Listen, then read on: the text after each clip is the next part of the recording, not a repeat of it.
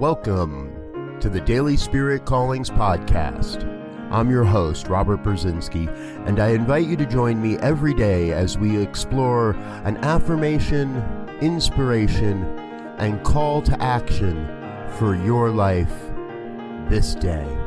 And here is your Daily Spirit calling for August 16th, 2020.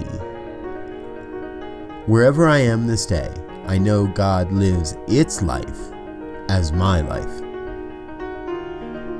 One power, presence, and intelligence, living as all life, individualized as my life, as your life, as the lives of everyone, everywhere.